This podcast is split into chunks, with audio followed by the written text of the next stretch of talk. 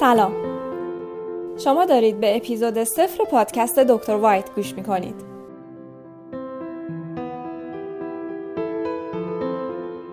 این اپیزود یک معرفی کوتاه از من و پادکست دکتر وایته.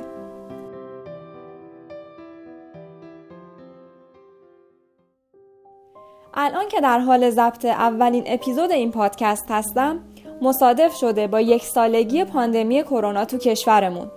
و در همین ابتدا جا داره یه خدا قوت بگم به کادر درمان زحمتکشمون که از نزدیک شاهد تلاش ها و فداکاری هاشون بودم.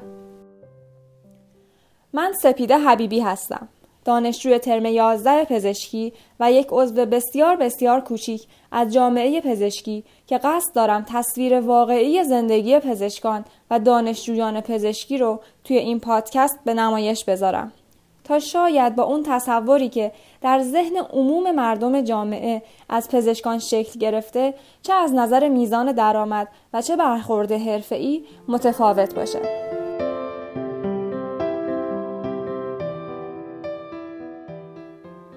هدف من از تولید این پادکست آشنایی بیشتر از طول مدت تحصیل پزشکی عمومی، مدت تحصیل دوره های تخصصی و فوق تخصصی، چالش های طرح، مسائل قانونی که یک پزشک امکان داره با اون روبرو بشه ولی در مدت تحصیل تجربهش نکنه.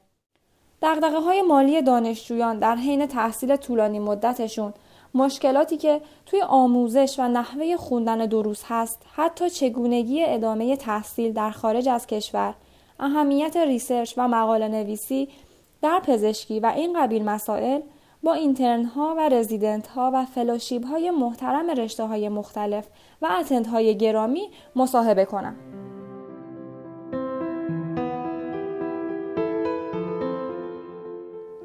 سعی من اینه که فضای گفتگو تو پادکست صمیمی و دوستانه باشه و حتی امکان از کلمات تخصصی استفاده نکنم تا برای همه مخاطبانمون جذاب و مفید باشه. چه کسانی که دانشجوی این رشته هستند چه کسانی که در نظر دارند در آینده در پزشکی شروع به تحصیل کنند و چه کسانی که می‌خوان راجع به این رشته بیشتر بدونن.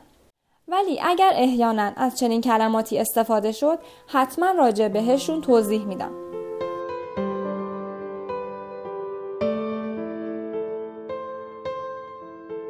و لازمه همینجا اضافه کنم که اینترن یا کارورز به کسی میگن که یک و نیم سال آخر پزشکی رو میگذرونه. دستیار تخصصی رو رزیدنت و دستیار فوق تخصصی رو فلوشیپ میگن.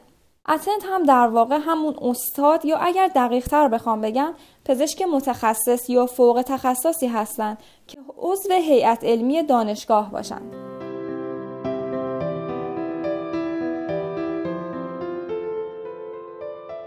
باید تاکید کنم که من بسیار کم تجربه هستم و قصدم یاد گرفتن از استادان و پیشکسوتان این رشته هست و پیشا پیش از همه کسانی که مهمان این پادکست هستند و وقتشون رو در اختیارمون می‌ذارن صمیمانه سپاس گذارم.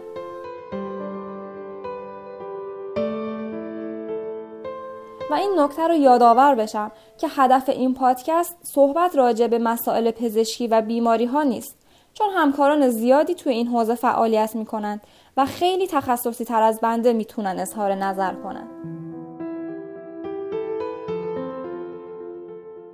پس با من همراه باشید تا نگاهی جدید به جامعه روپوش سفید کشور داشته باشیم.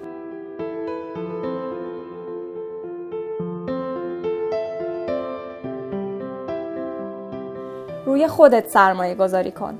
بهترین و امنترین سرمایه هر آدمی دانش اونه که با هیچ دزدی و فرشکستگی از بین نمیره.